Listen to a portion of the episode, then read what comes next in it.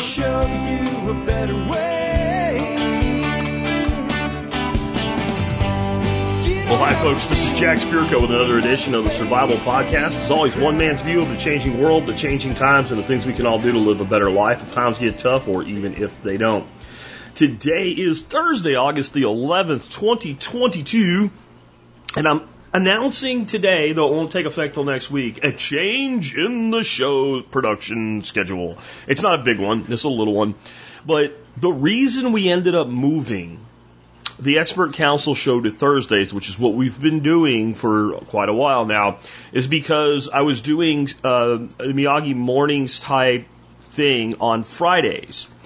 And so that necessitated not, you couldn't do both of them on Friday, right? And I was, I actually had at, at that time developed a way to take Fridays off.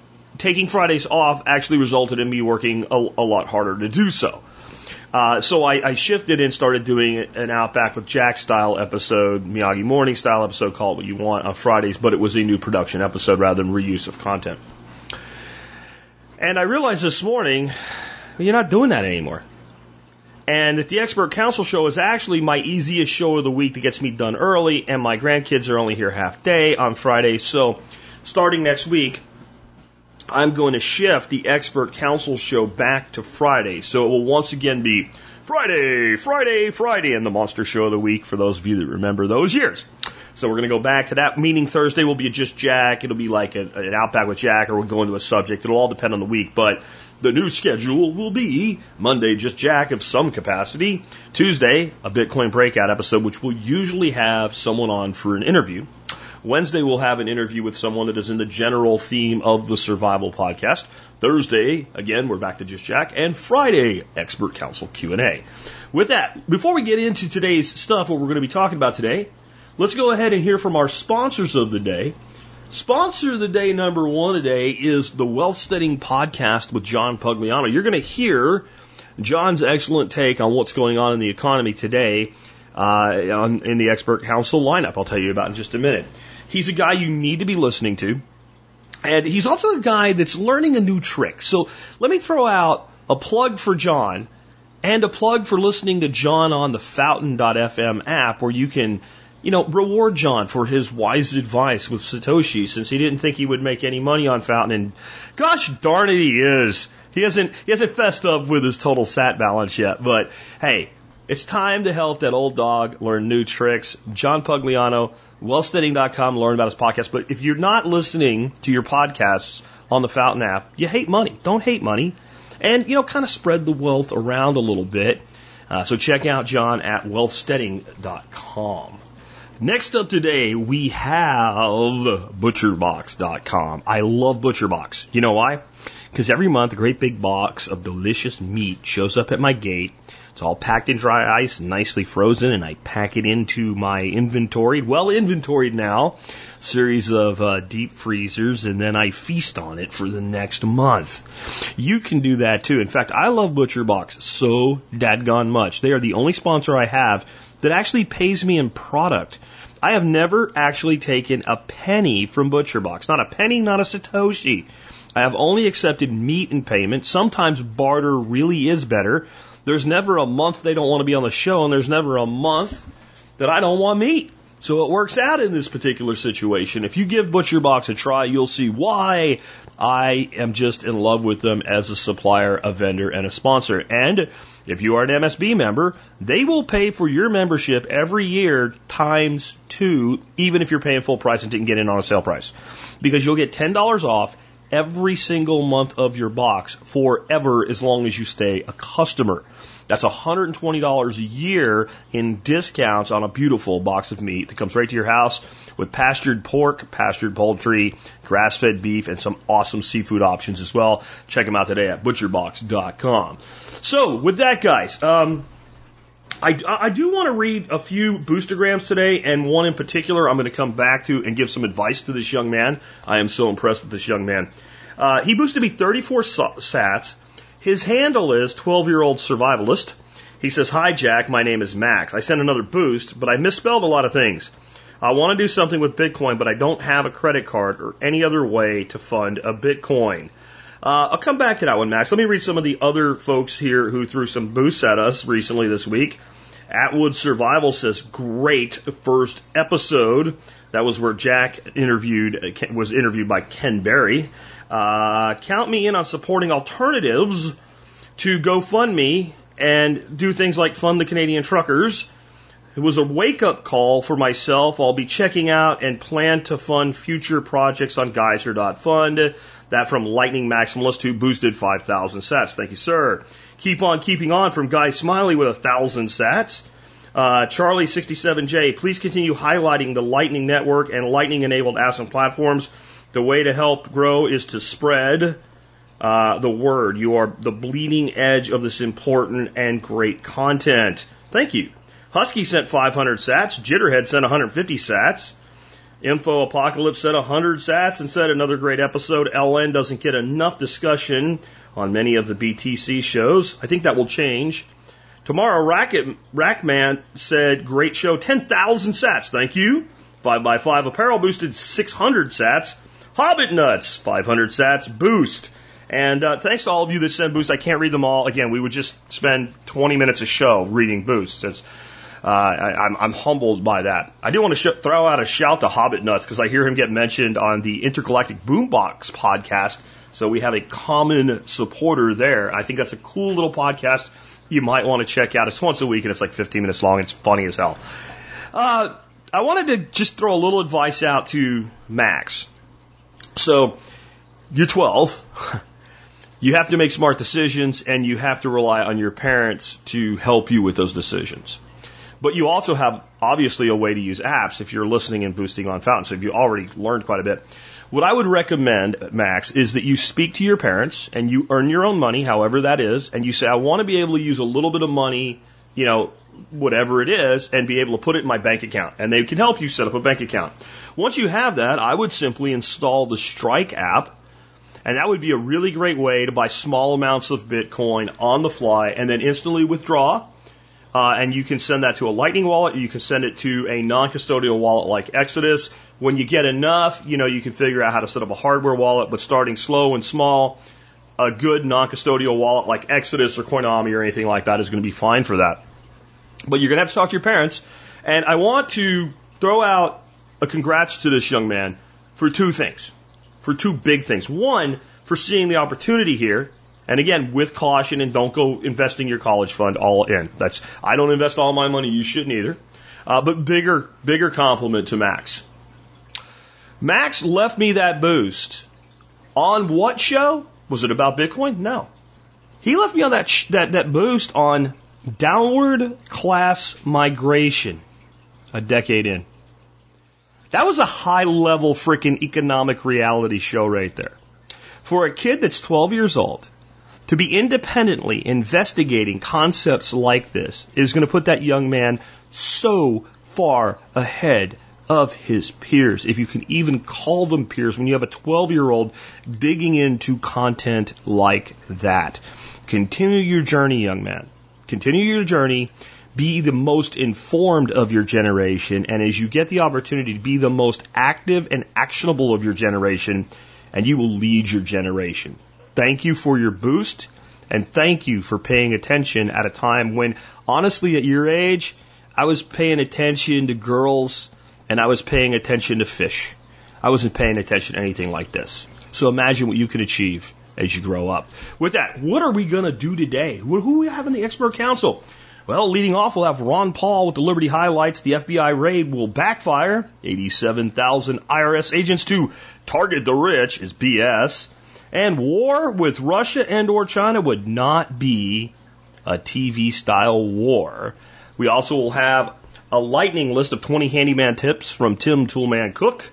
Planting to improve pasture for poultry from Darby Simpson. Nicole Sauce on when it's time to throw in the towel on a business. Nick Ferguson determining the spacing of swales and trees. John Pugliano with thoughts on the Inflation Reduction Act. And me, myself, and I, I will have a segment today that will be also out in a live stream.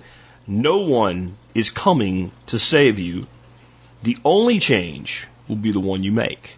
With that, let's hear from Ron Paul, Dan McAdams, and Chris Rossini. This is the entrance of Trump's house. And here is a federal agent with a machine gun at the entrance to Trump's house.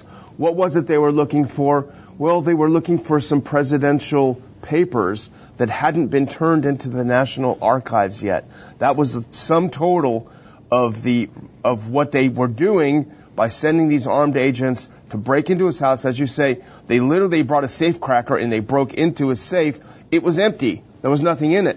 So this whole idea that you send in these uh, these armed federal agents with machine guns to get some presidential papers, I don't know. I don't know what the political fallout is going to be from this. Well, I, I think it could be very negative. Remember, and I know you do, is what happened when they decided to use uh, uh, COVID as an instrument for uh, cracking down on the people's liberties, and that turned into be a monster. But there was a time when the people turned against that, and right now most people know that it was a farce, and they're, they've backed away from that. Yet they, they're still the, the far left is still trying. They're they're looking to have lockdowns over over monkeypox and Yeah, all that yeah, stuff. oh, yeah. But uh, the the lies the, the lies that are told and and this effort. But I think just like they got tired of the lockdown with COVID, I think the people are going to get tired of this stuff too. Yeah. Uh, I, I think the people who really, really hate won't change. They're not going to change. But I think the people, uh, you know, the, the, the normal people and the people who have at least a open mind will hear about it. They changed their mind on lockdown when Yeah. it got overbearing, and I think this type of stuff is going to be overbearing. But uh, you know, it depends on what the Republicans do with this. The Republicans haven't always been, you, you know, uh, pure at heart, you know, in what they do. But I, I would think. I, I'm predicting that this will backfire on them. Well, you know, I often feel at a disadvantage, Dr. Paul, because I'm not an expert in economics and I don't pretend to be. But I look at this and I feel like a Murray Rothbard or something. You know, I feel like a genius. It's like I take all my credit card bills and I look and I'm maxed out on all the cards. I call up my wife and say, hey, we need to get 10 more cards and max them out because that's the only way to reduce the debt that we have. I mean, $740 billion. As you know, Dr. Paul, and you've said it so many times, we got into this mess by printing several trillion dollars to fight COVID, uh, which we know that was a ruse. But so the idea is if you do more of what you've been doing to get yourself in trouble, then you'll somehow get out of trouble. Classic, classic Washington way of dealing with it. But there's one thing that I think is the most ominous, and we talked about this, and thanks to friends at Zero Hedge, and even our enemies at the Free Bacon or the Free Beacon, um, every now and again they're right, right, twice a day a broken clock is right. But they reported on one, I think, very important part of this bill. If we can put up that first clip, this is chilling. Anyone with the brain is going to look at this and have a panic attack. Free Beacon. Dems pose to make IRS larger than the Pentagon, State Department, FBI, and Border Patrol combined. They are going to double the size of the IRS. That's going to get us out of our mess. to think that they're getting thousands of more people, Yeah. you know, to and then, and then lie to them. Oh, we're only going to go after the rich. Yeah, like the rich never had a loophole. So that's that's that to that's tragic. That is, you, you know, you picked out the issue that really tells you. The, the sincerity of them trying to do anything decently, you know, on this. So that in itself should be enough for nobody to even look at a bill like this. the Fed and empire are two sides of the same coin. And uh, in many respects, our nation's history, we've had two Americas in many respects, and they're both polar opposites. Uh, in the beginning, there was individual liberty, sound money, non-intervention in foreign affairs. And that lasted all the way up until the late 1800s, early 1900s, and then everything changed once the Federal Reserve was created, which was in 1913. And if any, you know, our history buffs know when World War I started, that was 1914. And then in 1917, the U.S. made a fateful decision to cross over the ocean and get involved in World War I, and the world has never been the same since. You know, that was when our empire really, you know, started to, Right. you know, bloom. Uh, a better tip-off would occur later. You know, Americans probably should have noticed once that Pentagon went up that, hmm, you know, this, this doesn't look like a nation that's going to mind its own business. And it has not. Our nation has not ever since. And today, we are in a precarious situation where we're, uh, you know, dealing with Ukraine, which is on Russia's border, and Taiwan, which is on China's border.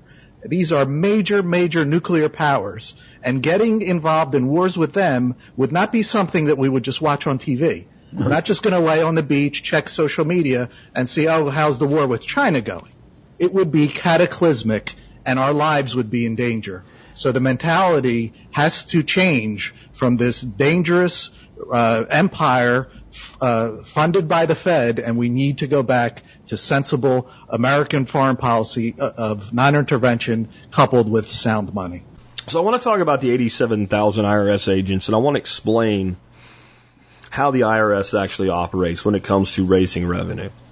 There's two primary groups that they raise revenue from. And it's probably neither of the ones that you think it is. Maybe one of them, if you listen to other people talk about it, you would be like, yeah, I know that. There's the second group that really won't be who you think. A lot of people think it's billionaires. Or at least like multimillionaires, really rich people. Well, those guys have like, you know, attorneys uh, they make audits painful for the IRS. I'm not saying they don't ever go after them. They do. But it's not where they get most of their earnings from. And you need to understand that IRS agents are, are literally judged based on their cost versus how much revenue they bring in to the revenue service. So going after a Donald Trump is going to result in 900 lawyers explaining to you that this is going to take 15 years. So that, that's not a good target. The good target are small family businesses, but they're not $300,000 businesses. There's not generally enough there to really go through the audit process. So in the audit process, you're looking at businesses with a turnover of like one to ten million dollars. These are businesses where if you go in hard enough, you'll find something. You'll find, and it'll be a mistake or something. You'll find something. There are also businesses that you can go into that audit with. We could just settle this, or you go into the audit very early in the audit and you say, look, you guys owe us $400,000. Something like that. And they won't have it, but they have enough cash flow and the business is important enough to them that they'll hamstring themselves for five years to pay you your $400,000 and they'll end up paying 700 with interest and penalties. So that's one place and that is the sweet spot and that's where the auditors go. This is 87,000 agents. We think we're going to have 87,000 people out conducting audits. Go apologize to a tree for the oxygen. You'll hear about more, more later in my segment, but that's not how that works either. There's not 87,000 people they can hire that are qualified to do that level of financial investigative work. They don't exist. And the ones that are good enough to do it, you're going to have to compete with a private sector that wants them to defend against you, so they'll pay them more. So you need people that are really switched on from an economic investigative standpoint, and they're most likely earlier in their, early in their career, but there'll be a segment of them. that That's what they'll be. They'll be doing the full blown audits. The other group, though, is where most of them will be focused, and you know that they're going to do this because they said they wouldn't. The way you know government is lying is it, the way you know what government's going to do is whatever it expressly says it will not do, it is going to do. So the IRS has already come out and said, we absolutely will not target the middle class with our 87,000 agents. So you know they will, but you don't know how. And it's because most of you, you file like 1040s or 1040EZs, you don't itemize, and you're not the group, and it's not just an income issue. It's small business people and people with complex returns, people that have a lot of stock trades, people that have small businesses and expenses and all, but they don't audit us. That's not what they do. They look for discrepancies. They find a discrepancy. They judge you guilty of the discrepancy. And they send you a bill with a demand of payment. And it'll say right on the bill, this is not an audit. I know because I've received a letter like this three times. And what I do with that letter is I go to my really good accountant and they write a letter and it says you can F yourself in the A for the following reasons and we're not going to pay you. And then it'll usually be months later as they drag their feet because if they can still make you pay, they're inc- increasing the penalties and interest that you've incurred. And they'll email you back, or they'll mail you back. I'll, you know, this is a physical letter. They'll mail you back and say, you still owe X and now you owe Y because you didn't pay. And then you pay at that point because you have to. So in my experience, I've had three of these letters. Two, my accountant basically told them to cram it up their cram hole. Some of you know what movie's that from. And they, they literally admitted they were wrong. The third instance, I actually left a small stock trade off of our return. It was a legitimate error. But do you know what they said? You sold this stock and you didn't declare a basis because you didn't report it. So I think I stole the stock for like $5,000. They wanted me to pay as though I had an extra $5,000 of income, as though that stock was delivered to me by a stork, like a baby on a cartoon. Where do you think I got the stock? I had to buy it. So we went back in and declared the basis, and I think I had made like $800 on the trade. So that was $800. The accountant calculated the income and all, and we sent them a check for like 250 bucks. I don't remember what it was, or something like that, with a letter explaining it. And then we got a letter weeks later, months later actually, that said, you're correct and we consider the matter closed.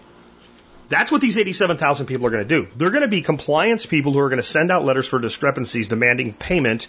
In other words, the IRS just increased its Department of Collections. You know, like when you get a call, sir, I, I am calling you from so and so collection agency. You didn't pay your phone bill in 2004, and we have inherited your debt, like that. Except they're not going to make phone calls, they're going to send out letters. That's going to be their main purpose. And you know who that targets? Absolutely, dead square center, middle class people, most of whom do not know what I just told you and do not know how to defend themselves from it and will simply pay the bill. That's what's going to happen. And you know it's going to happen because they promised it wouldn't. And when the government promises something won't happen, it always does. Remember, the COVID shot will never be mandatory. Anyway, moving on to something better 20 handyman tips from Tim Toolman Cook. Hey guys, Toolman Tim here, coming back at you from the workshop to answer some questions, do a segment for the expert council. So Let's dive right in. This week is a segment of handyman tips and tricks. I put together 20 of them for you, so we're going to try to knock out 20 handyman tips here in under seven minutes. So let's get going. Number one, if you want to get perfectly good, really straight cuts with your circular saw when you're cross cutting a board, use a square. Hold the square down, clamp it into place with your left hand, and then just slide along that edge. It is a quick and easy way to get a nice straight cut. If you want to get a nice straight cut, the full length of a sheet of plywood and you don't have a table saw, clamp a long board or a level the full length of the sheet of plywood, offset it for the amount of the foot of the circular saw, and then go to town.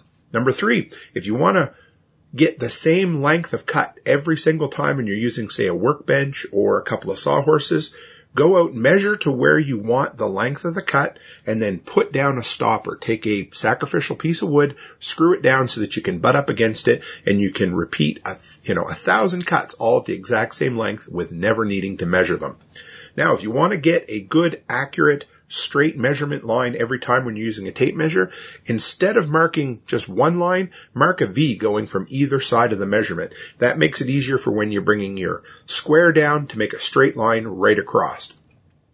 When you are ripping plywood on sawhorses, use some sacrificial wood, long pieces that you drop down on it and you can cut through. That allows you to cut without the bottom kicking out and binding. Set your circular saw depth to just a little bit thicker than the sheet material you are cutting. That will give you a slightly faster and a much smoother cut. And of course, you're much less likely to hit something underneath. Number seven, on the tape measure, if you look at the red marks on a tape measure, they are for every 16 inches. If you didn't know it, it'll speed you up. Number eight, set up an assembly line to make things faster. Do all your cuts at once. Do all your measurements at once. Instead of jumping from tool to tool, you will find that'll be one of the quickest ways to speed up any project you are working on. When you got to pick up number nine, when you need to pick up a long piece of wood, pick it up from the middle, not from the ends. You're not going to be dragging it in the dirt. It's going to be easier to lift and you're much less prone to injury. Number 10, take a minute and set up your workspace ahead of time. Sawhorses, work table, anytime you can do things that are at waist height, it's much easier. So set up a work surface area, know the, tr- the path you're going to be traveling, any of that so that it makes it safe, quicker, and more efficient when you're working. When assembling things, open everything up ahead of time. This has made me a lot of money with IKEA stuff open everything up, clean up all the packaging, throw it away. Get it out of the way so that you know you have all the parts, nothing's damaged, and then you can work and get going so you're not wasting time opening stuff once you get going. And along with that, number 12, use magnetic trays when assembling things so that if you have a bunch of screws here, you throw them in there and you won't lose them. Number 13, use sharp blades for a safer cut. I know that doesn't always necessarily um, you know, compute with some people, but sharper blades mean a safer blade, means you're going to get better cuts, it's going to be easier on your tool, and it's going to be easier on your battery. Uh, if you're worried about blowout, use painter's tape. So if you have to put a line on some material, put some painter's tape down, then mark the line through the painter's tape, then cut through that. It'll help save on blowout for nice plywood cuts. Uh, know the width of your tape measure ahead of time so that you can do inside measurements quicker and easier. I wish all tape measures were a standard width. My DeWalt is three and seven eighths, which makes it a pain in the butt every time I want to figure out an inside measurement. But if you know that ahead of time, it's going to save your uh, brain just a bit. Number 16, know the width of the plate on your circular saw. So from the inside of the blade to the outside of that plate, memorize that measurement. It's going to make it a lot easier when you're setting up straight cuts and long rips on plywood. Number 17, when joining two butt ends of a deck board, bring your screws in on a slight 45 degree angle. Two reasons for that. Number one, the board is less likely to split. And number two, it's going to pull the joints together instead of leaving a nasty gap there. Number 18, when you're working by yourself, put a nail in one end of the piece of siding. So if you're siding, putting up 12 foot pieces of siding, just go over and tack a nail up into one side, then walk the siding up the ladder and start snapping it into place and putting nails on it. It's a great way to work by yourself without needing an extra set of hands. Uh, use temporary brackets to hold up long lengths of gutter in place. So again, you know, eaves trough gutter, they're 10, sometimes 12 feet long. If you need to get them up into place, just tack up a temporary bracket below where you're going to hang it. That way you're not supporting the entire weight of something and it's not going to kink on you because I've done that before. And then finally, back to working by yourself. If you need an extra set of hands, set up another step ladder, set your material on top of the step ladder, then walk it up your side. You will be surprised at the amount of things you can do all by yourself if you just take some time and figure out how to support it and how to only lift half of the weight of any type of material. So I hope those tips were helpful. We busted through 20 of them for you. If you want to know more about what I'm up to, the quickest and easiest way is to run by toolmantim.co. Run by there. I got the shop section that have a whole bunch of tools, over 250 pieces of product and gear that I've used and abused. And if you want to, run by the YouTube channel. We have three live streams a week, Thursday, Saturday, Sunday, 7 o'clock Mountain Time. Come by there, become part of the workshop community. Let us know who you are, share your information with us, ask, and of course, if you have questions for me, send them to Jack and I will knock them out of the park for you and get a segment done up. So guys, as always, stay happy, stay healthy, and have a great week. Did you like that one? Are you not entertained? If you are, you should follow the Woodshop podcast, which Tim Toolman Cook does. You can find it on, you guessed it, Fountain FM. Next up, we have some tips on improving pasture from Darby Simpson. Hey there, TSP listeners. Darby Simpson of Grass Fed Life. Back to answer another TSP Expert Council question. This week, we have a question coming in from Texas, from Phil. And Phil asks, what should I plant on three acres of pasture to move pastured meat chickens over this coming fall and winter? What about next spring and summer? He sneaks in a sneaky second question. Details, zone 8B slash 9A 35 miles from the Gulf in Damon, Texas, currently mixed annual and perennial grasses and weeds. Dark, hard ass clay. Full, god awful sun. Think Tatooine. Hasn't been tilled in at least 15 years, just shredded a few times a year. Needs dethatching. No irrigation and windier than an army chaplain on a D-Day landing craft. Well, Phil, you get an A for effort on the details there, buddy. I'm digging it. Um, so we're going to uh, kind of tag team this question because please bear in mind you're you're talking to a guy that lives um, in central Indiana, and we get 40 to 45 inches of rain per year here. Uh, you know, a hot day is 95, 98, or 100. We get a handful of those every summer. So I say all that to say I'm in a pretty different region than you are. But I do know a thing or two about pastured meat chickens and planting grass because I have personally converted 80 acres of old burned out row crop field um, into perennial grass systems. 50 acres of that is fenced and we graze it. 30 acres of that is in perennial hay that we make ourselves on farm for our beef enterprise. And Phil, here's what I'm going to tell you. You didn't say anything about cows or sheep or goats or anything of that nature. But when it comes to planting pasture, we always want to plant for a grazing ruminant. You may never get cows. You may never have sheep. You may only ever have meat chickens. Go ahead and plant it as if you're going to have cows or sheep or something in the future. And here's why. Chickens don't care. They literally do not care. Um, they're going to, you know, pick and eat out there. They, they will eat clover. They do like clover, but that's something you'd plant for cattle. Um, they're more chasing bugs, you know. I mean, yes, they're going to eat some grasses and stuff like that, but really they're they're more chasing the bugs that your perennial grass system brings in. They can get a decent amount of their intake from the ground, and and certainly if you use more of a heritage breed chicken, that's that's going to go up. But if you're going to do a traditional, you know, eight to nine week cross rock meat chicken or you're going to do a 12 to 14 week freedom ranger or something like that, they're going to be better, right? But those cross rocks, like, man, you're doing fantastic if you can get, you know, 20, 30% of their intake from the grass.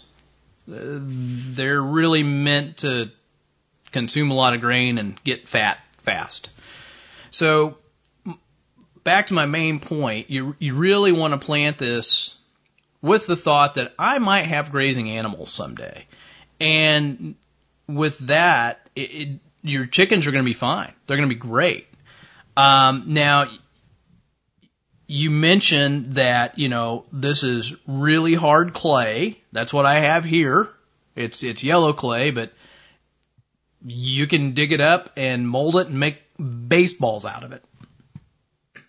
It's, it's really, really hard once it dries, and it's really thick. Um, I would still tell you to consider if you're going to replant planting this to maybe go ahead and and and disc this up. If, if you're going to go to the effort of of trying to plant something, it's really better to start with a clean slate. Now, you could just throw chickens out there on what you have, save yourself a whole lot of work and trouble and money, and just see how they do. And then if you want, you can, you know, disc it up and plant something later. Uh, you could play around with it. You could disc up a third of it. Because even one acre of this three acre area is going to be more than enough to run a very large batch of meat chickens, e- even in your region. Uh, one little pro tip, you're going to want to run these guys not in the summer. Okay. Uh, as I'm recording this, it's the first week of August. This is the off season for pastured poultry in South Texas. Uh, you're, you're heading into the time of year where you might want to think about getting some chicks started, maybe the 1st of September. But back to your main question. I, look, throw them out there, see how they do, till it up, plant a third of it, till it up, plant the whole thing. Uh, I wouldn't really try to go drill seed into this existing stand unless I was able to see it. And, and again, being from central Indiana, I don't know what perennials are going to do really well down there.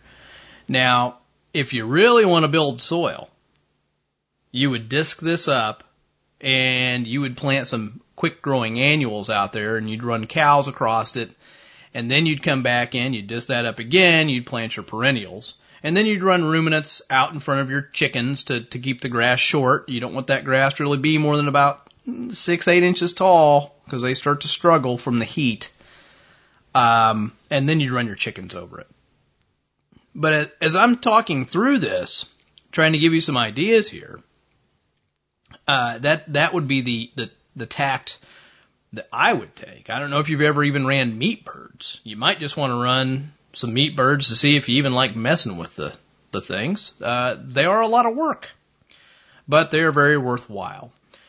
And again, I'm not sure what you've got out there now, but they're going to pick at it and eat some of it, and it'll be the best tasting chicken you've ever had, and it'll be one of the most satisfying things you've ever done because you've raised it yourself.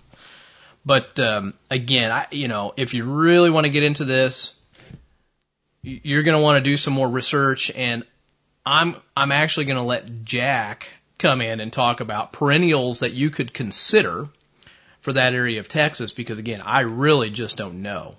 But he's going to have some really good ideas, and he can follow up on what I've had to offer you and give you some additional thoughts. But um, with three acres, Phil, I'm just saying, you could get yourself a couple of cows out there. You know, if you're doing this as a homestead thing, you know, you get one bigger cow and then you get a smaller buddy for him. And then the bigger guy, you know, he's going to graduate, go to freezer camp. Now the little guy is the bigger guy, so you bring in a little guy to be his buddy, and you just kind of do this every year. Cows really like to have buddies. Uh, they are a true herd animal. And interestingly enough, in a big herd, they actually kind of pair off. You'll see groups of two form within larger groups. So everybody's kind of got a pal to hang out with. So just saying you might want to think about that. Three acres isn't that much to fence. And man, you can really, really manage your pasture well and improve what your meat birds are going to do just by adding a couple of cows out there. So those are my thoughts. Don't go drill into this existing pasture. Maybe just use the existing pasture as it is. If you wanted to, if you could find like a clover or an alfalfa that does that well south, you you could try drilling that into this just to see how it comes up. I've had mixed success with that personally.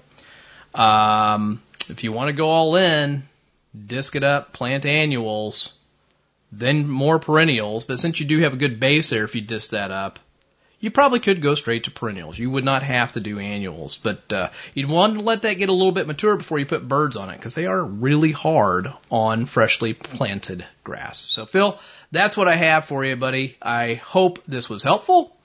For all of you listening, please check out our resources at grassfedlife.co. There's free resources, paid for resources, and some more stuff in the works. So stay tuned. Thanks, everybody. Take care.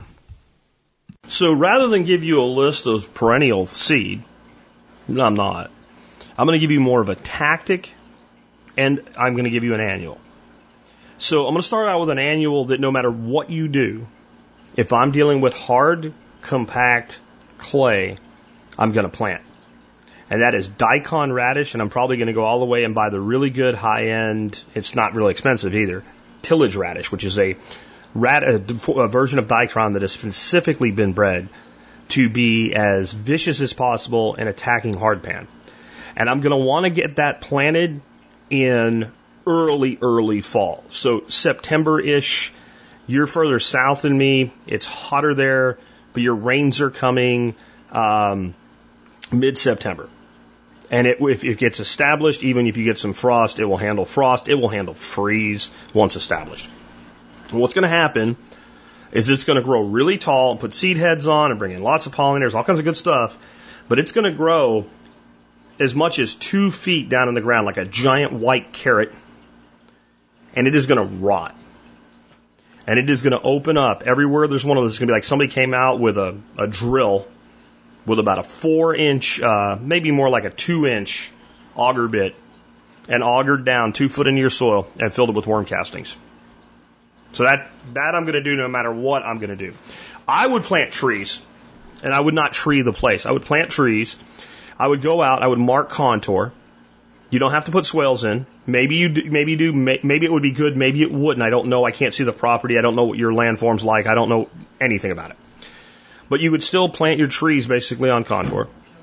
I would plant trees at fairly wide spacing, and I would plant. I would find a tree that is going to be aggressive and fast growing for your ecosystem and have other beneficials. So I wouldn't necessarily be like, I want to plant fruit trees or nut trees or whatever. Trees that grow and provide shade for chickens so that we can tractor chickens through there and we can have half the tractor within the shade of the tree at any given time if we're doing a large, like electronet tractoring methodology or something like that. If we're using more of a contained tractor, at least we can get the chickens where they're going to be shaded a lot of the time during the day. And I'm going to use those trees to open that ground even further, and I'm going to take this into a silvopasture system. Rather than disc, odds are the appropriate seed for what you want to grow is on your property.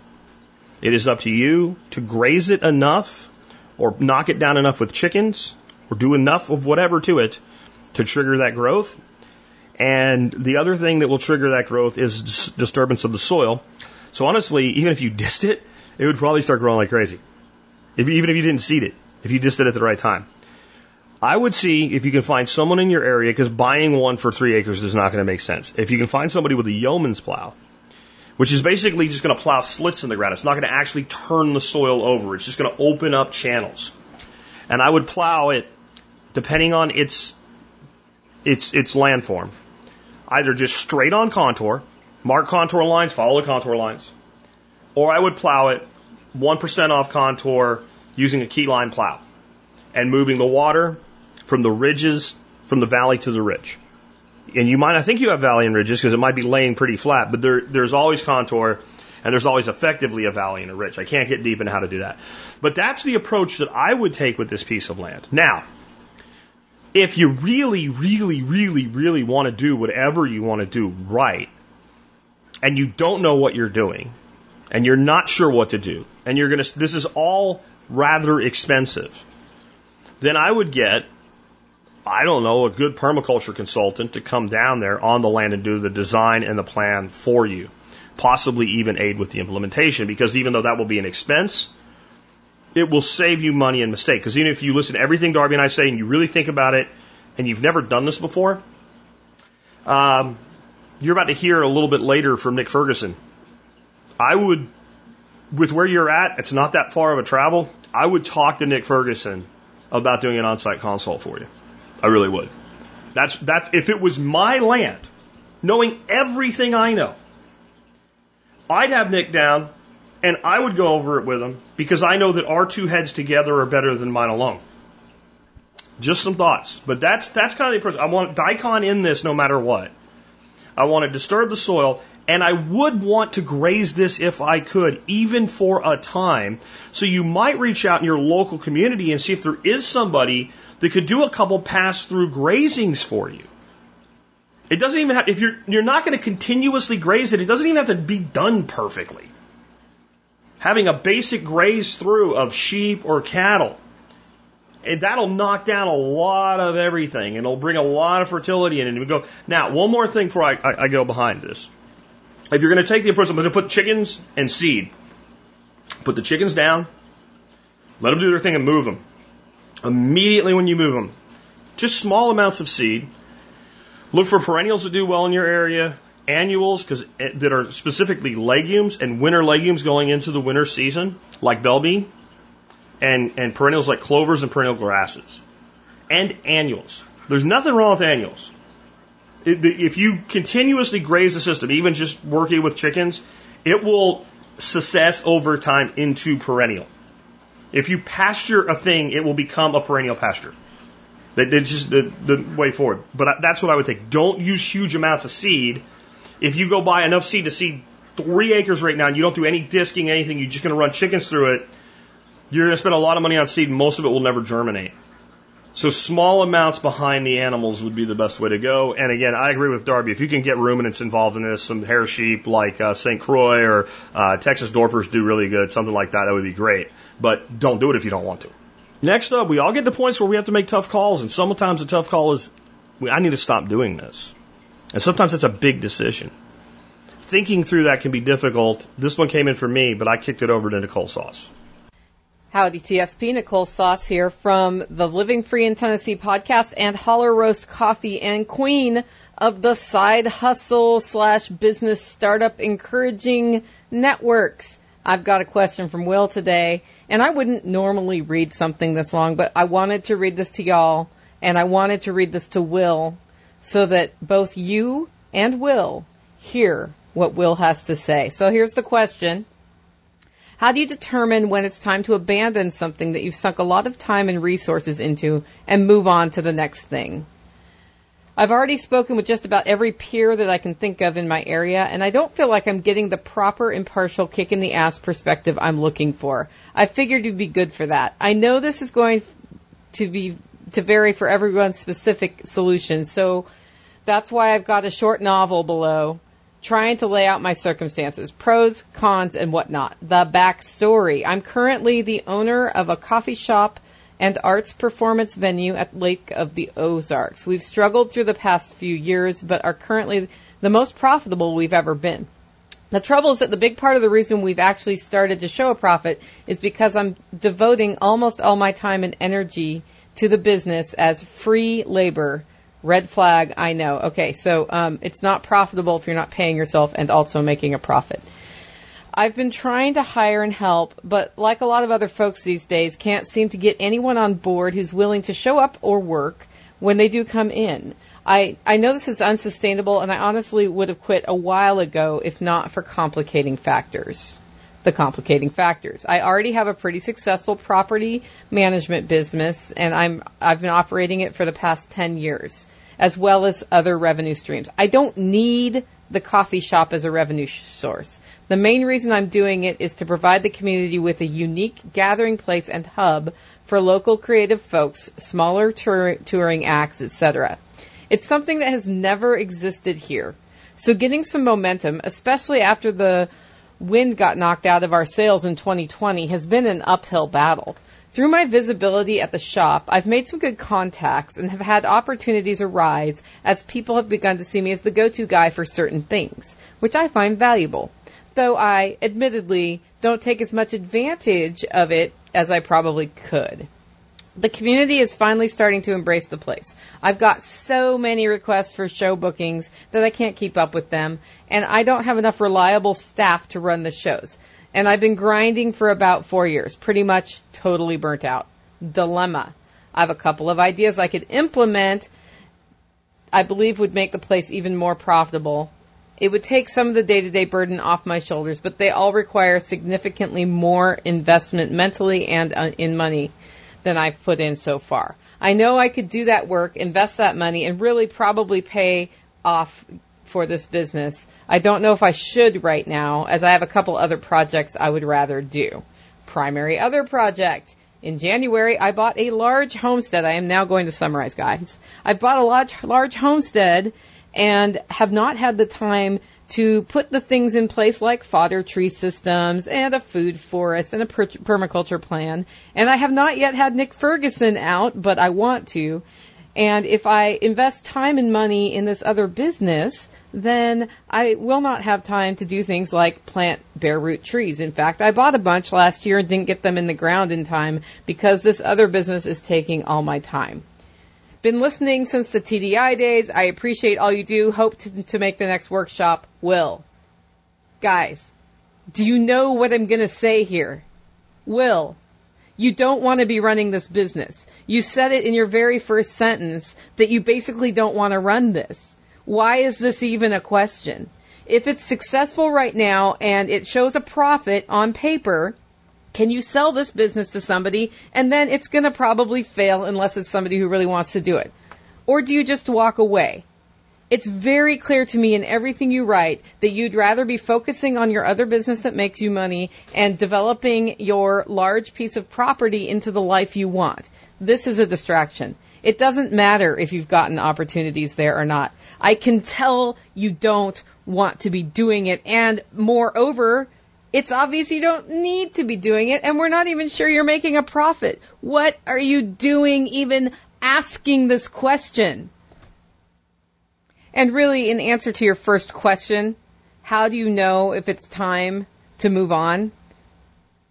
First of all, you can look at your finances and see is my return on investment and my time and money worth what I'm getting out of this thing? Is there anything I can do to change that? And do I love what I'm doing enough to push through the blech? That's how I make that decision. And if any of those three things don't look good, well, I guess if the spreadsheet doesn't look good, but I do know what I can do to turn it around, I will push through. But if, but if the second and third are not there, and I see other opportunities where I can put my time and do better for myself spiritually, mentally, and financially, I move on. And I do my best to move on in a way that doesn't screw people over who were involved in the project with me. But that's it. I hope that was enough of a kick in the butt for you. Passion does matter, in my opinion, in what you're doing. And you clearly don't want to be doing this. Make it a great week. So, there's a reason I gave that one to Nicole. Because I knew exactly what she would say. Because I knew it would be exactly what I would have said. And I knew that if she said it, people would be like, that is stern but wonderful advice. And if I said it, people would have been like, why is Jack such a dick? So, being a little bit more type A and a little more extroverted, I, I tend to make people upset or cry. And Nicole has a way of saying the exact same words in a little bit different way that's a little bit better received. So I concur 100,000% with Nicole's advice. I just knew if I said it, it would have sounded a hell of a lot more harsh than that.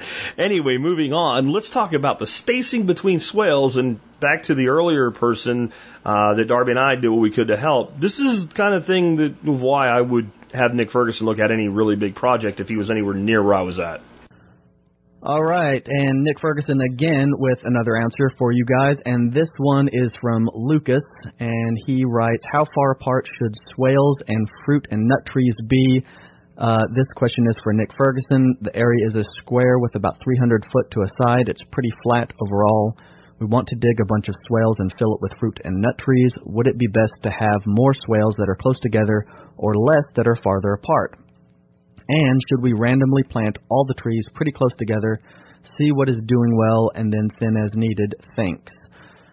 Um, well, as you guys who have been listeners for a long time know, the phrase we're all thinking right now, so I won't say it. Don't say it, Nick. Don't say it. Uh, it, it depends. Sorry, guys, I tried. It depends. I don't. Man, this is really hard to answer because it so depends. But I'll answer the best best I can. Uh, Luke, Lucas, you didn't give me any details. I don't know where you are, what kind of soil you have, what kind of rainfall you have, what kind of irrigation you have access to. So we'll just use some general uh, general qualifications. If you're in dry lands, like desert type environments, or just low rainfall areas, or very seasonal rainfall. So you know, if it's coming down a whole bunch in just a short part of the year and then it's dry for the rest of the year, then you want a lot of swales to catch the one or two rainfall events and use all that water to your best advantage. If you're in highly permeable soils that's sandy, like me, and have the option to flood irrigate with higher volumes of water from a pond, for instance, I'm on a 1300 acre reservoir, then lots of swales would be nice because you can set them up to have one discharge and domino the water downhill through the whole system, just like Jack does at his place. If you have heavy clay soils and you're in a temperate climate with good rainfall, let's say you're in Missouri, and uh, and you have those heavy clay soils, then you probably don't need swales. If you're in low-lying ground with periodic flooding or soaked soils and they're just completely inundated, well, then you probably do want swales, even if you have heavy clay. And the reason is you can concentrate the water and get tree roots out of the saturated soils because you can use the dug soil to build up a mound and get those tree roots up and out of the saturated soil so they don't rot. I mean, there's dozens of variables to take into account before we can really answer the question of to swale or not to swale. So, I can't really advise you one way or the other because I really don't know any of the qualifying characteristics. Now, as for spacing, for optimal spacing and fruiting, you really should leave the distance between the trees according to their maximum sizing and then give them a little bit more space too because we want light on the sides of the trees and not just the canopies touching. So, let's use an example. Let's say we're talking about pecan trees because you said nuts and they get to a maximum of 70 feet, 75 feet. We'll just say 70 because that makes the math easier. We take that and we split it in half, and we get a radius of 35 feet. That means that tree is going to be reaching out away from it with a canopy that's about 35 foot in any direction. You have to have your pecans planted at least 35 foot away from the canopy of un- any other tree, or else it's going to overshadow it and dominate that space and kill the other plants. If we're planting pecans as overstory, then we need to have the pecans spaced at 70 foot because they take that, you know, we, we're going to take that radius and we're going to double it to get both canopies touching. Now, like I said, that's not optimal because you actually need some extra space in there to get light down to the lower part of the canopy. So it's not just at the top part of the canopy. So let's go back to our radius of 35 foot. And then let's say we have some other trees that we're going to want to get light to. We're going to, I don't know, plant an apple that has a diameter of 14 feet because it's a semi-dwarf. Well, half of that is the 7 foot radius. So we have a pecan planted next to an apple. They need to be planted at 35 foot radius plus 7 foot radius equals about 42 feet to get the minimum spacing between those two trees. So, once we understand that way of thinking about spacing, let's get back to your question on the whole swales and spacing thing. You can plant only the final overstory trees and wait for them to grow in and maybe only put in a couple swales. Might be two.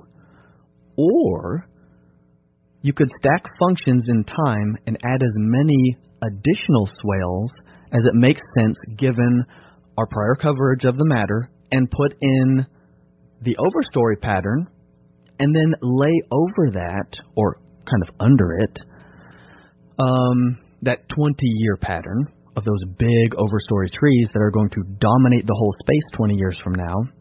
And we can add in kind of a three year pattern by adding in smaller fruit bushes, you know, uh, bramble berries and blueberries and strawberries, things that will grow and mature and provide crops for a dozen years while the big overstory trees are maturing. And this way, you get maximum yield out of the space for the most time. You might not need those swales later on. They might end up just getting kind of smoothed out and done away with once they're shaded out completely. But in the meantime, we have a short-term crop, we have a medium time frame crop, and then we have that long-term overstory crop that is the, the bigger vision down the road. The short term stuff gets shaded out and replaced maybe with grass or other shade tolerant forbs, and maybe the whole space transitions from that smaller fruit yields into a savanna grazing with the fall mass drop after 20 years. Maybe it's just a, a shady, um, brown, dead leaf understory forest that's a complete canopies touching overstory, and almost nothing grows underneath it because you have these giant, massive, beautiful nut trees that are completely shading out the space underneath it, and it's nice and cool. And so you transition to, I don't know, growing some, you know, putting mushroom logs underneath them. I don't know. So, uh, to recap, I have no idea if you should put swales in. It all depends on soil type, climate, rainfall, couple more factors. So you'll have to study that one out, or, I mean, you could always sign up for a distance consult, and I can go over those details personally with you.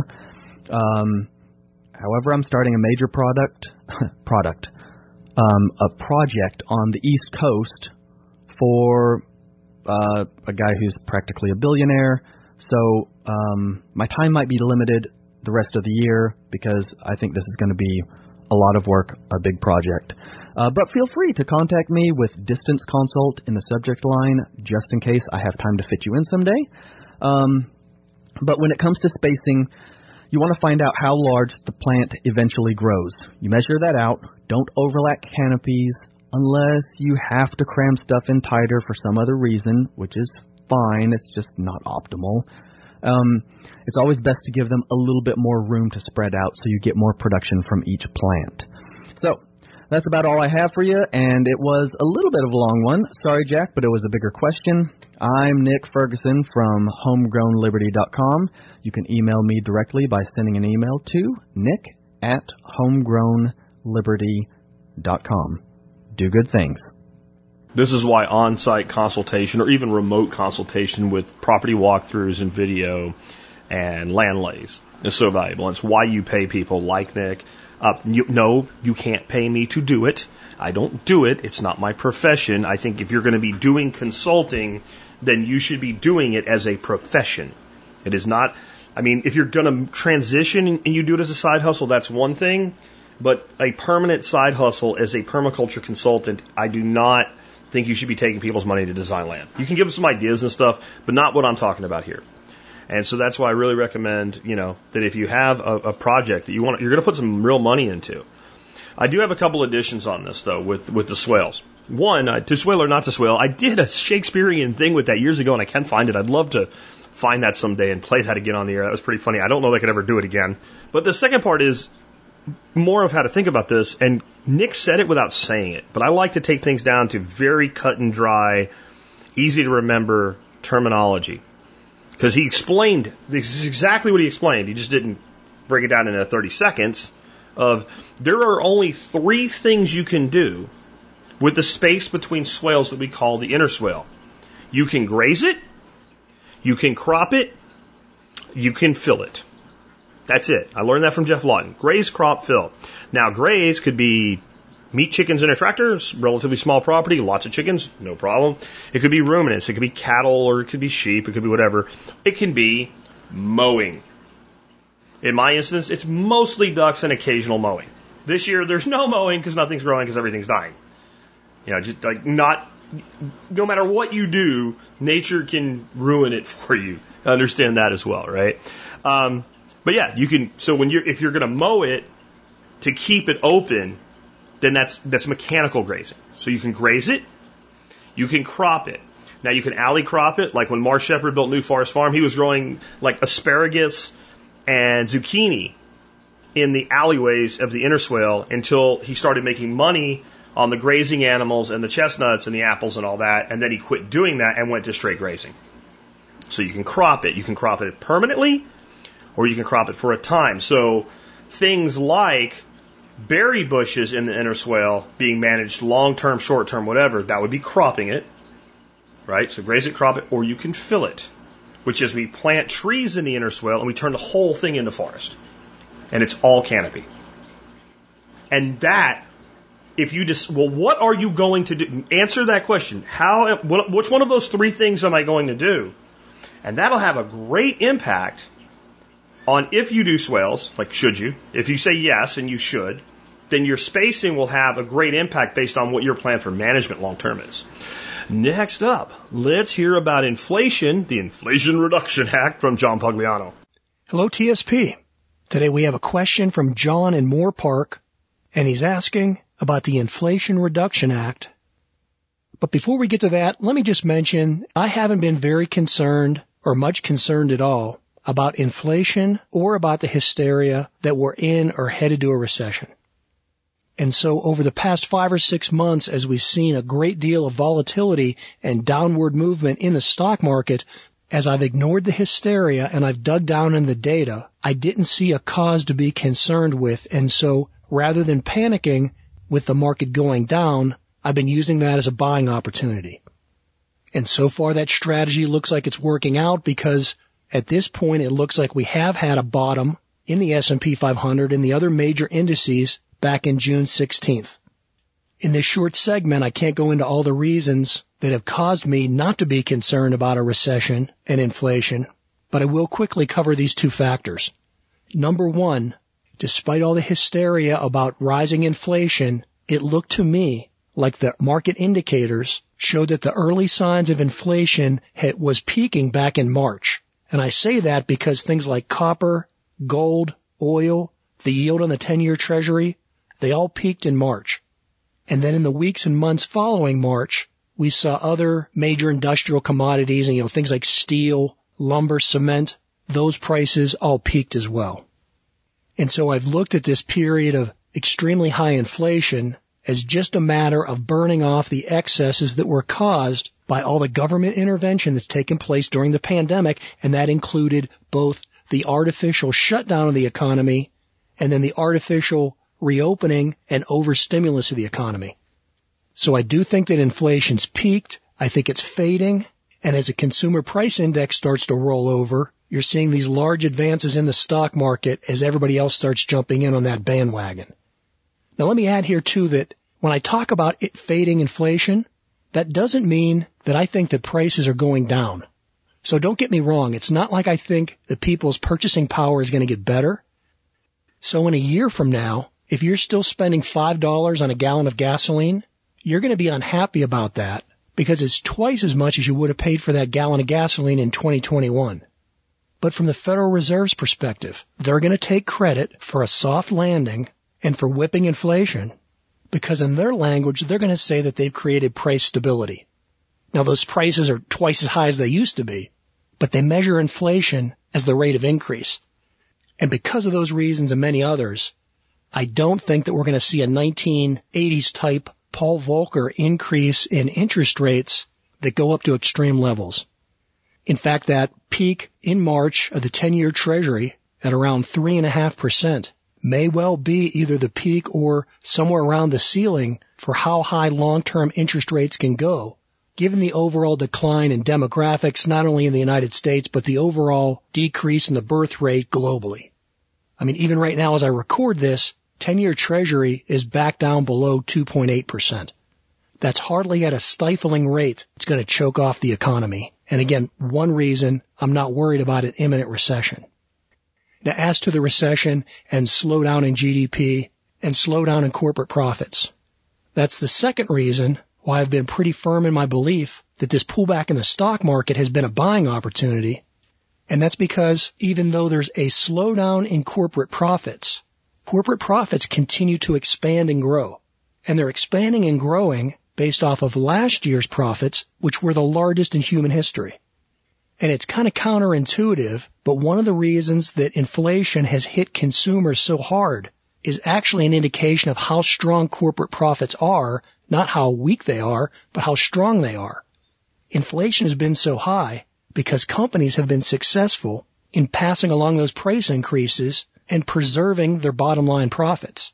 So while there's been a great deal of volatility and we've seen the stock market decline over the you know previous 5 or 6 months, that's turning around now because as second quarter profits have come in and as estimates going forward for the next 12 months are being revised, they're still forecasting strong corporate profits which are more than enough to support S&P 500 valuations and prices far above where we are right now.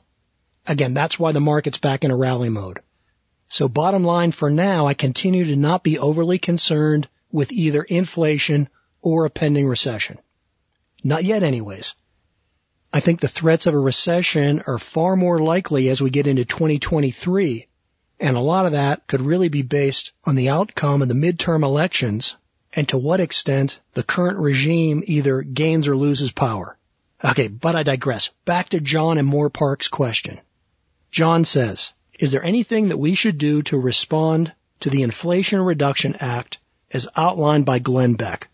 And then he attaches a video of Glenn Beck's review of the Inflation Reduction Act. Well, bottom line, John, I pretty much agree with just about everything, or if not everything, that Glenn Beck said in that video. I think there's virtually nothing in that act that's going to help reduce inflation. In fact, I think it will long term make it worse. I think it will make it worse in the overall consumer. I think it's a boondoggle to advance the agenda of the crony capitalist interests that are involved in things like green energy and healthcare and other aspects of, you know, the crony capitalist sector. I also think there's a huge emphasis being placed to double the size of the IRS, which further advances the police state. Uh, but the bottom line in all this is that I didn't have to waste 13 and a half minutes of my life listening to Glenn Beck complain about all the bad things that are in that legislation because I don't expect anything better from our politicians. In fact, I know they don't have my best interest at heart. And what you have to realize with any piece of legislation, what the ruling regime does is they have a series of agendas that they want to get enacted into legislation or policies that they want to see imposed on the people. And they wait for a crisis to emerge. And then they craft emergency legislation and they always give it some catchy phrase to hoodwink the voters into thinking that the legislation is going to address the current crisis that's going on. And in fact, the legislation is just filled with all the preconceived agendas that the ruling elites wanted to begin with. And that's no different today than it was a hundred years ago. So I just don't dwell on those things. They're outside my sphere of influence. And rather than spend time talking or complaining or worrying about things that I can't control, I focus on the things I can. So John and Moore Park, you mentioned things like, you know, building community, growing food. Absolutely. Now personally for me, I would take that beyond just the bare essentials and the sustainability of, you know, homesteading and being able to raise your own food. And I think that really means that, you know, living in a modern society like we do, you have to know how to build wealth. And that starts with you increasing your skill sets so that you can produce marketable products and services either as an employee or as an entrepreneur. And by making that sacrifice and that investment first in you and then in other types of investments, you stay ahead of inflation and you can use that wealth to create a lifestyle to insulate yourself from the shenanigans of the politicians and the overreaching federal government. Well, hey, John and Moore Park, good to hear from you again. Until next time, this is John Pugliano from Investable Wealth and the Wealthsteading Podcast. So this is a good lead into my segment, but I'm going to tell you that I am not worried about inflation right now. I am worried about recession. I'm not worried about now. This is the other thing. You're, you're talking to an investment manager when you're talking to John. So when you say inflation, he's he's thinking, will this screw up my investments in the next two quarters? Which is exactly where he should be. I'm not worried about that. He's not worried about that. However, I am worried about looming recession. Where we disagree is, I don't think it matters, and when you get to my segment, you'll hear why. I don't think it matters if the Republicans take the entire House and Senate, which will never happen, or the Democrats take the entire House and Senate, which will never happen. The real problem that is about to hit us like a sack of bricks to the balls is a housing market crash. And it is, it is going to affect not just the housing sector as a thing and real estate inventories as a thing. It's going to affect suppliers to the building sector across the board because this is the totality of what's going on. One, interest rates have come up, not to crushing levels, to historically normal levels, meaning the purchasing power of the average person looking to buy a house today, well, it has gone down dramatically. You go from people having interest rates under 3% to people having interest rates in the middle fives, and it reduces the amount of home they can buy by tens of thousands of dollars maybe even people that were up at the upper edge of like being able to buy like a $500,000 home, a full hundred grand and what they can actually afford. Because like I talked about earlier this week, it doesn't matter what the house costs, it matters the monthly payment. That's how people buy shit in America because we're economically illiterate. So there's one problem. Two, people went so crazy buying houses that most of the people that were going to buy a house in the next two or three years already did. Well, now you got another two or three years with a lot less buyers. And most of the movement, if you were going to leave California because of what California did to COVID, you've done it already, or you're just talking out of your ass and you're not really going to do it. So a lot of the, the distance moving has already happened. The big influx to Texas and Florida, the big outflux from Illinois, New York, and California, that's done. So that movement is gone. Number three, builders did the best they could to capitalize on it and build as much housing as they could, where they could, when they could. And now that inventory, it's not just houses for sale, but new built housing, excess inventory is in play. Right, not coming now. The other side in the building sector. So people that had contracts to build residential and commercial both, the thing that's been in huge short supply, lumber, um, board, board lumber and, and, and sheet rock, all roofing material, nails, screws, everything you build a house with, hardware, everything's in short supply. What companies that had long-term, long-reaching contracts to build did? And I talked about this when it was happening. I said, this is going to come back and hit us in the balls. What they would do is they would go to a company and say, we need all these roofing supplies. And the company go, great, we can have them to you in 11 months. And they go, oh, shit. And they would have to time their stuff and tell the customer, like, this is what we can do. So they would order that, and then they would go to a different supply chain and make put in the exact same order. And there's like standard restocking fees of like 5%. And they said, screw it. We'll take a harder hit if we can't deliver. So they have double or in some case triple orders with inflation adjustment clauses on the underlying commodity with their customers. And they're sitting there with two and three orders in for millions of dollars worth of shit.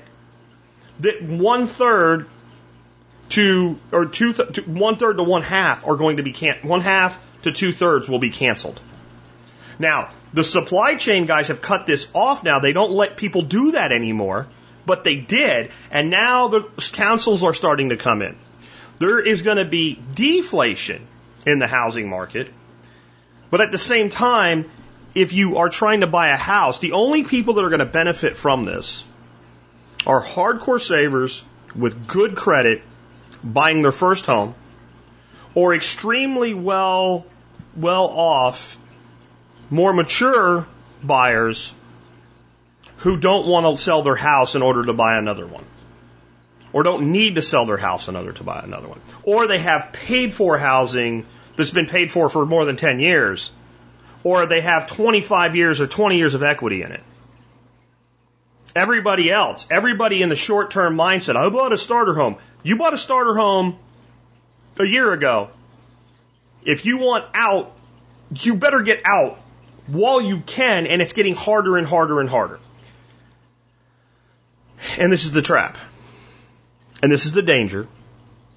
And then when you, when you start having recession due to it, then you get defaults on property and the whole thing gets worse. And gee, all one need do is look at 2007 to 2010 to see what our future is. And we're in late 20, 2007 right now. And everybody says it's all going to be good. Okay, you watch. We've, we, when we've done a thing before, you can tell we're about to do it again. With that, let's go into my segment for today. Um, here's what I want to talk to you about today. If you, if you didn't see the title, no one is coming to save you. And in the show notes, where I have more room than the title of a video to put it out, what I said is no one is coming to save you. The only change will be the ones you make. And I think this is really important right now to understand maybe more important than it ever has been in, in, in, in the history of, of most people who are alive. Okay. Especially, uh, you know, in their adult lives. I'm seeing a, a, a kind of a rah rah cheer victory before the contest even goes down from most of the people that fancy themselves as being liberty minded, yet call themselves Republicans. This is not political. This is fundamental reality. But I can tell what the belief is now. You know what, man? In November, the Republicans are going to take back the House and they're going to take the Senate and they're going to do investigations and they're going to get these people and they're going to disband the FBI man and then the orange man's going to come back in 2024. Woo! Okay, if that's you, I want you to put yourself in a box. I'm going to put some more people in the box before we get there no, man, we got to hold on to it. This election's about a woman's right to choose, man. right? Like, we're gonna hold it and it's gonna be great and it's gonna keep getting better. And Joe Biden, man, he's the most successful president in history. You go in the same box, okay? With, with, with the Republicans that I just mentioned. Yeah, you don't think you belong in there? You will understand why you in a minute. Now, if you are somebody that fancies yourself, dude, I'm an independent. I don't vote this way or that way. I make my own decision every year. Oh, you're the mushy middle. Okay, fine. But if you trust anything the government says at all without first ripping it to shreds with fact checking on your own, get in the box. Okay. Everybody in the box, right? It's a meta- metaphorical box. I hope you didn't, if you actually got in a box, you're a special person and, and you can just forget about this. And I'm not talking about you anymore, but you, you're in the metaphorical. If you're in the metaphorical box right now, get up off your ass, put the computer, the phone, whatever you're listening to or watching this on down, open your door, office door, house door, I don't care where you are, car, pull over, get out of the car, go find the closest large tree, walk up to it like a good tree hugger, wrap your arms around that tree, squeeze it really tight, and sob with apology. And tell that tree, dear tree, I apologize for wasting the oxygen that you produced so that I could breathe. Because you're a freaking doorknob if you go in any of those boxes. I don't care who the next president is. I don't care who's running the Congress. I don't care who's running the Senate. I don't care who they put on the bench. This is the problem. The state. And 99% of the people that are the state are not elected. You don't know their names. They set and enforce policy. And they don't give a shit about you. They exist like a colony of bacteria that exists for the purpose of the colony itself. Not even for them. They do exist for themselves, but collectively they exist to propagate a larger and larger colony. You could make me president of the United States. Maybe I could fix a few things. In the end, you're still screwed.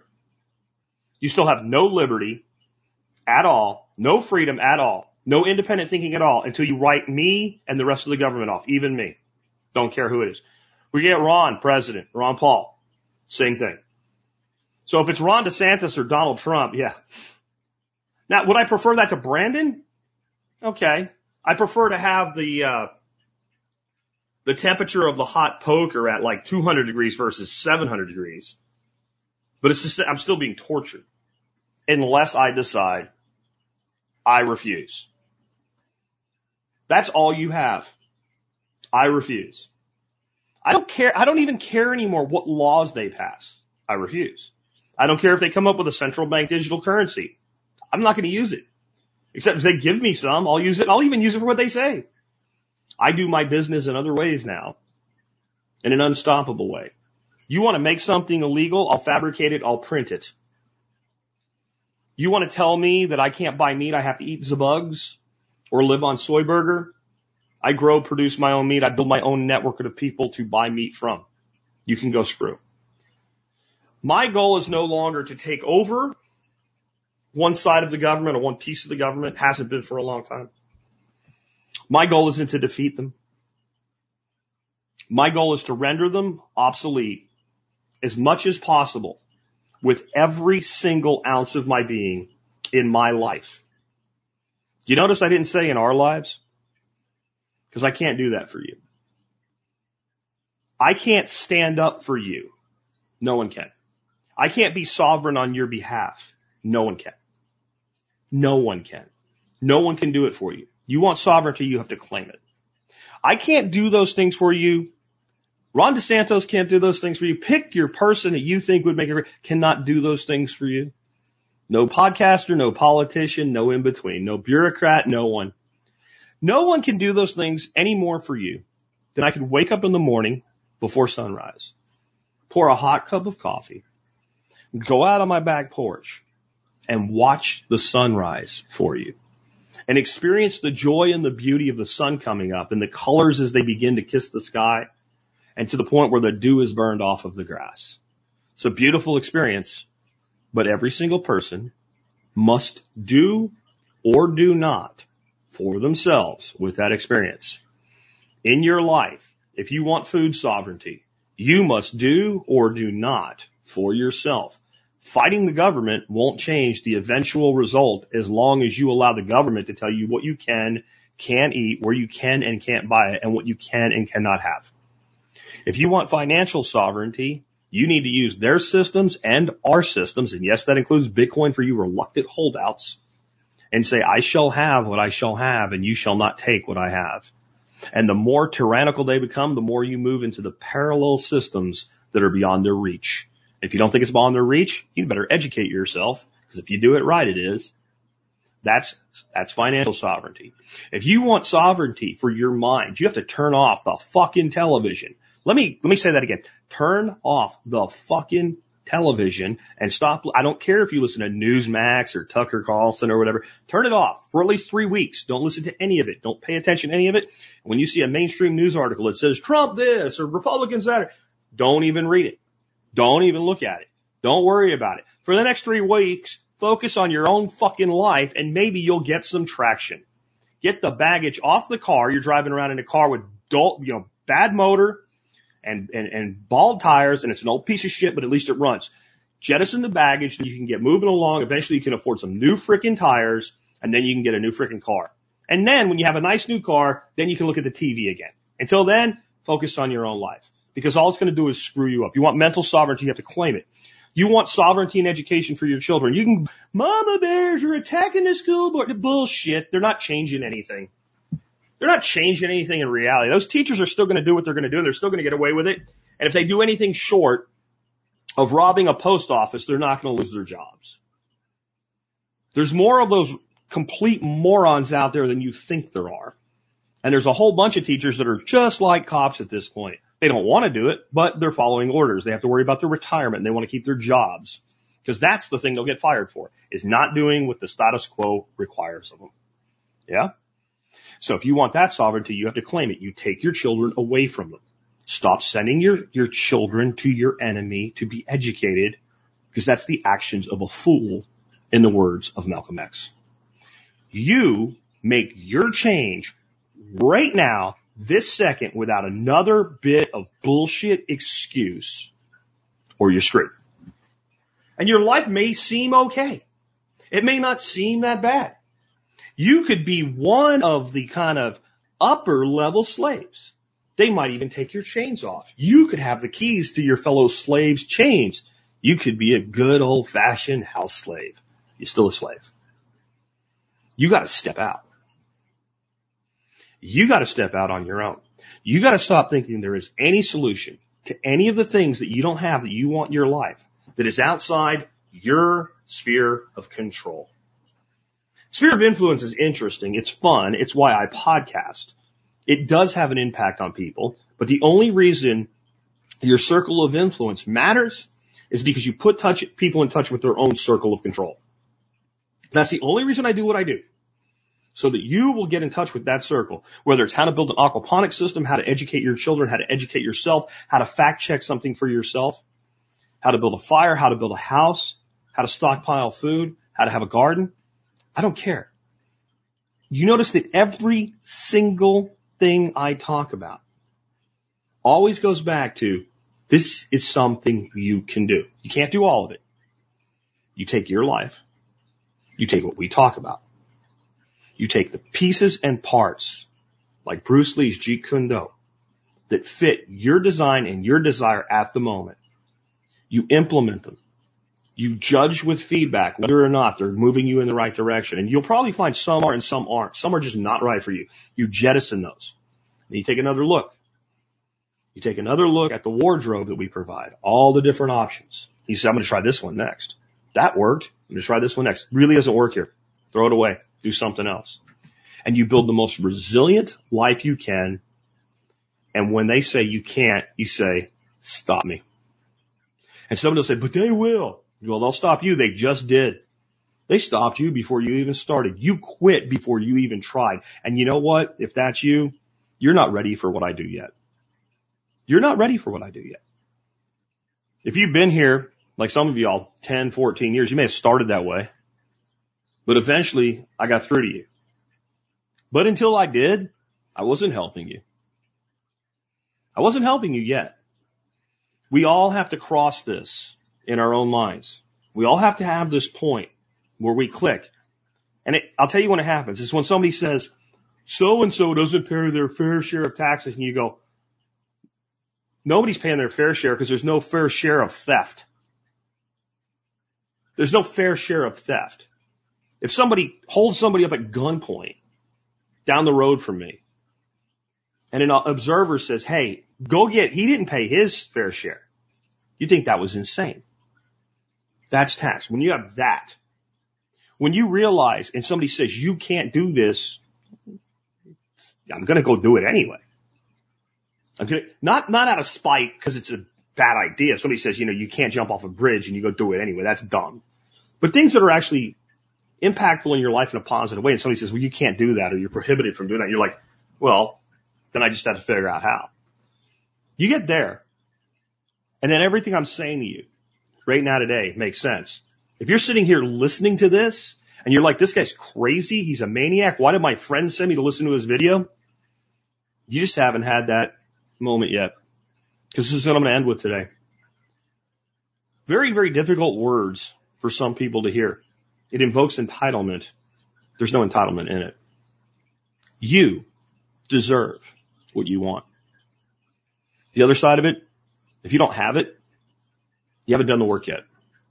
But you deserve what you want so long as you can do the work to get it, figure out how to make it happen, and you don't take from other people or hurt them. Then you deserve whatever you want in this world. If it concerns you to think that way, don't worry.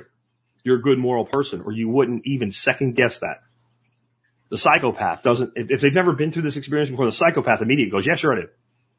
Good moral people, the first time they hear those words, and it's never been explained to them this way before, they have a natural resistance to it. Well, not me. Yes, you. But the orange man won't give it to you. Brandon won't give it to you.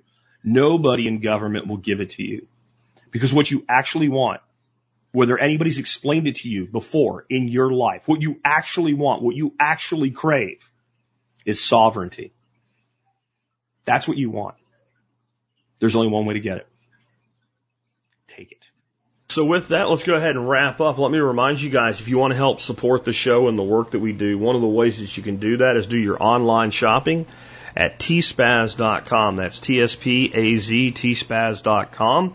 There you'll find all the items that I recommend. They're all items that I own, I've bought, I've used long enough to have confidence in them, and I write up a little write up on each one of them as to why it is the value that it is and why I recommend it. You'll even if you dig through the catalog long enough, you'll find things that are like, I used to recommend this. It's still a good product, but I found a better one. Or you'll find they don't make this anymore and that sucks, but here's the best replacement. I, I continuously update it. Today I have an item I've brought around many times, but I'm bringing it around today because it's on sale again.